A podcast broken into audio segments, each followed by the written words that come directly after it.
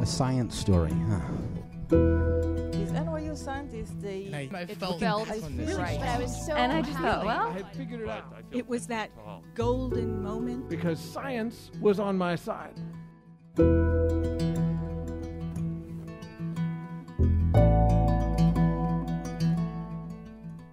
Hey everyone, I'm Ben Lillie, and welcome to the Story Collider, where we bring you true stories of how science has affected people's lives. This podcast is brought to you by Audible.com, the internet's leading provider of audiobooks, with more than 100,000 downloadable titles across all types of literature, and featuring audio versions of many New York Times bestsellers. For our listeners, Audible is offering a free audiobook to give you a chance to try out their service. One audiobook we thought you might like is Imagine How Creativity Works by Jonah Lehrer, the author of Proust Was a Neuroscientist. For that or a free audiobook of your choice, go to audiblepodcast.com slash story. That's audiblepodcast.com slash story. Coming up, our second year anniversary event, May 22nd at the Bell House in Brooklyn. We're getting really excited about this. We'll have stories about twisted and unusual paths to careers in science, and as a special treat, music by the Amygdaloids, a neuroscience based rock band. Tickets are on sale now at storycollider.org. Meanwhile, this week's story is from Deborah Berebichez. Deborah is the first Mexican woman to graduate with a PhD in physics from Stanford University. She's a physicist, author, and media personality whose initiatives to popularize science have impacted thousands of people around the world. She regularly appears as a science expert on different international TV networks, and currently she is the TV host of National Geographic's Humanly Impossible show. The story was recorded in February 2012 in front of a live audience at 92Y Tribeca in New York City.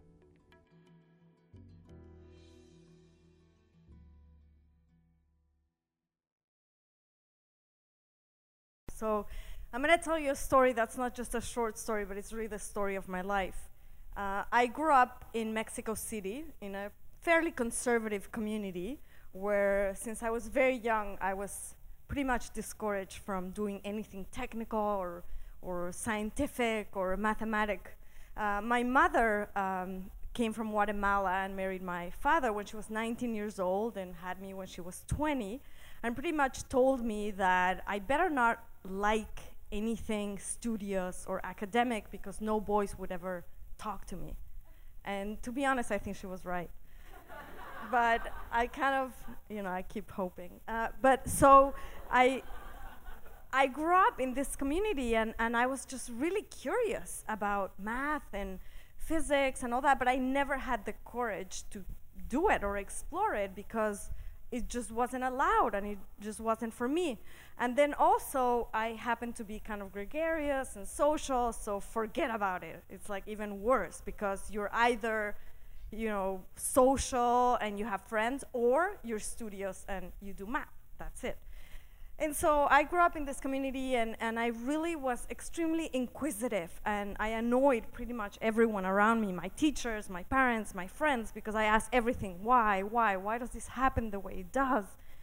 And it came high school, and I said, I want to study physics and philosophy. I guess I, I thought philosophy is kind of like physics. It uses a different method, but it still asks questions about the world and why things happen the way they do and so on. But it didn't really go well with anyone. My mother was appalled, like, no way, you know, you should just study a more feminine career, you know, like entertainment or communications, if it is that you're going to school. And you know, my counselor in high school was, uh, you know, math is not really for women, and let me help you and gear you towards a more feminine career. And my friends were the same, like philosophy and physics have nothing to do with each other. So I decided to repress those feelings and, and really focus on something that was more viable. So you know, after high school, I enrolled in the philosophy department in a private college where all the nice kids uh, went in Mexico and all my friends, and what they call in the meantime, while you find the husband and you can get married and so on. And so I, I was studying philosophy, but quickly, the more I tried, uh, quickly I realized that the more I try to suppress those feelings of passion for math and for reading the biographies of all these amazing scientists that I couldn't share with anyone, the more I tried, the more it was bursting. And I, I really felt like I, I couldn't take this anymore. And, and, and I was just, you know, faking it through the world. And I saw my life as meaningless because I had to pretend that I didn't like all these things that were surrounding me. I, I didn't have all these questions. And so I, I enrolled in philosophy, and after two years, I was devouring the courses like uh, a philosophy of science and logic and, and all these equations and all that that I got a glimpse of. But I was terrified. I wasn't really the typical student that was great in math, like the math wizard in the class. I wasn't bad at it, but I really wasn't, like, I didn't have parents who were you know, incredibly cultivated, who had PhDs in engineering from the United States, nothing like that. So I said, okay, this is really not my lot in life. And I continued with philosophy until one day I just said, I, I gotta try. And I applied to schools in the US because I found out that in the US you can study many subjects, not just one. So I got a scholarship, fortunately, to attend Brandeis University, which is a small school in Massachusetts. And I arrived there and I realized that there were other women studying math and science, and I was very happy about that.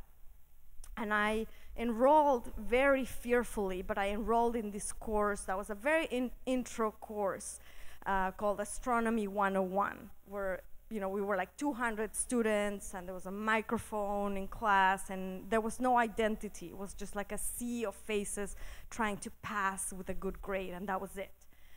But I was so curious and so passionate about every little thing they said that I became very good friends with a teaching assistant who was a graduate student from India. And I just got back from India a day ago, so this is pretty special for me to tell you the story today. And this man, by the name of Rupesh, um, just told me that my eyes would light up every time that I asked questions about the universe and the planets and the orbits. And I wanted to talk to him beyond the, the tasks of my assignments. I was really deeply curious about why the world worked the way it did. And so one day, we're walking. I had already, uh, I was selected to attend the leadership course that summer and we're walking. I had a scholarship for uh, only two years because I was a transfer student from Mexico, and I, I was walking in Harvard Square in, in, in Boston, and I sit down next to the Divinity School in a tree, and something just burst in me. And with tears in my eyes, I tell Rupesh, I just don't want to die without trying. I want to do physics. And we didn't have cell phones at the time, but he called his advisor, who was my uh, professor at the class. He didn't even know who I was.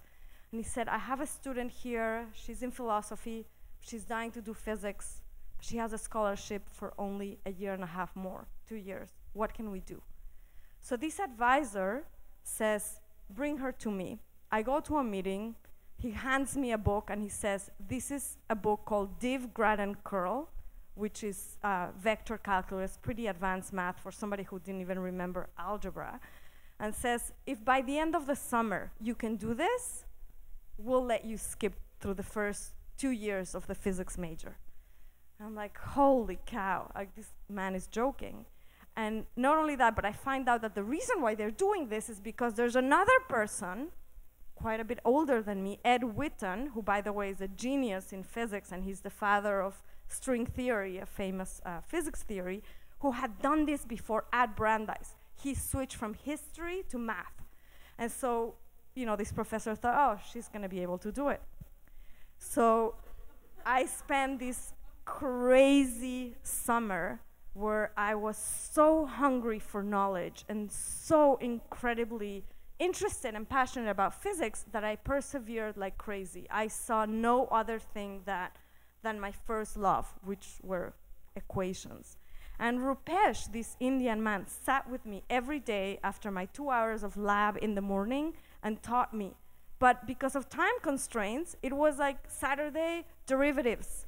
And you gotta understand, I mean, people took derivatives for like a whole semester or a quarter, and then Sunday integrals. And not even, I didn't even have time for the theory. It was really just like practice and practice. And, and you know, that's why I always tell people that if I was able to do it with that background, anyone could do it. And so I, I, I persevered, and across two months in that summer, you know, I, I Rupesh managed to not only believe in me but tutor me and, and you know mentor me in all these topics and I presented the, the test come September and I passed and, and I entered the physics major in the second second and a half year. And here I am in class. Rupesh says, Now you're on your own, goodbye. And here I am in class, and I'm like, Holy cow, all these people, these are like the physics geniuses, the math wizards, whose parents were either the you know, top engineers or Nobel Prize winners and, and all that. And here I am, little me, I, I, I have no background, you know, very little knowledge of things. So I, I just try to not burn too many capacitors in the electronics lab and, and kind of walk my way through things. And, but I, you know, I'm really in love with knowledge, and I, I, I keep hiding it from my parents. And I, I still, I recall my visits to Mexico, where you know I was mostly introduced to potential bachelors, and I had to hide the fact that I liked math, and, and you know, sometimes I, I would read books about the history of science because I wasn't really allowed to confess that I was studying science it's kind of a, funny thing because I guess in the U.S. I learned that it's it was kind of prestigious to be a scientist, and you know back home it was something that I had to hide. So it was a, a, a big realization that I was sort of a strange person within my community. And so uh, I graduated with, um, after a lot of work, with highest honors in physics and philosophy from Brandeis. And then I went back to Mexico, and a few years later, I was crazy enough to not even really knowing who I was writing to, but I wrote an email to this uh, researcher in, in California who invited me to do work with him. And basically, I got admitted to do uh, my PhD with the current, most current Nobel Prize winner, who's now the Secretary of Energy. Steve Chu, and I, I, I worked uh, at Stanford, and I, I managed to finish uh, my PhD. And in 2005, I became the first Mexican woman to gain a, a PhD in physics from Stanford. And um, you know that I. thank you, but it's uh, and then uh, the reason why I find the story about Rupesh compelling is because for those two or three months when Rupesh was teaching me and believing in me nonstop, I always wanted to compensate him for his tutoring. And I asked him, you know, every day, you know, I would buy him lunch or something, but I, th- there was just so many things that I wanted to do for him or pay him back. And he said, No, uh, let me tell you a story. And this is, I believe, a very sort of Indian culture story. He said to me, when I was growing up in the mountains in Darjeeling, there was an old man who used to climb up every day and teach me and my sisters English, math, and the tabla, which is a musical instrument. And every day, my father said, Let me pay you because you're educating my children. And this old man said, No, the only way you could ever pay me back is if you do this with someone else in the world. So Rupesh chose me, and he did that with me. And that's how my mission to encourage and educate other people who, like myself, feel attracted to science, but that for some reason, whether it be financial or social or any other reason, feel that they can't do it, those are the people that I try to reach and encourage and illuminate and tell them that no matter what, education is the best gift that you can give to yourself and to your loved ones because nobody can ever take that away from you. Thank you.